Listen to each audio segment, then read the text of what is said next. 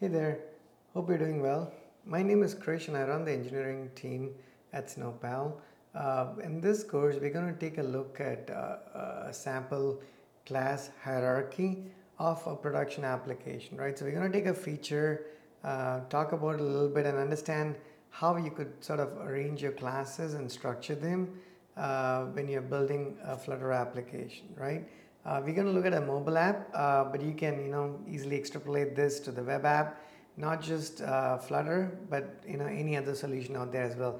So we're going to go through the code. We're going to take a particular piece of functionality and then get a good sense at the end of 20-25 minutes. The idea is you have a good feel for what it actually class hierarchy might look like. Yep. Thanks.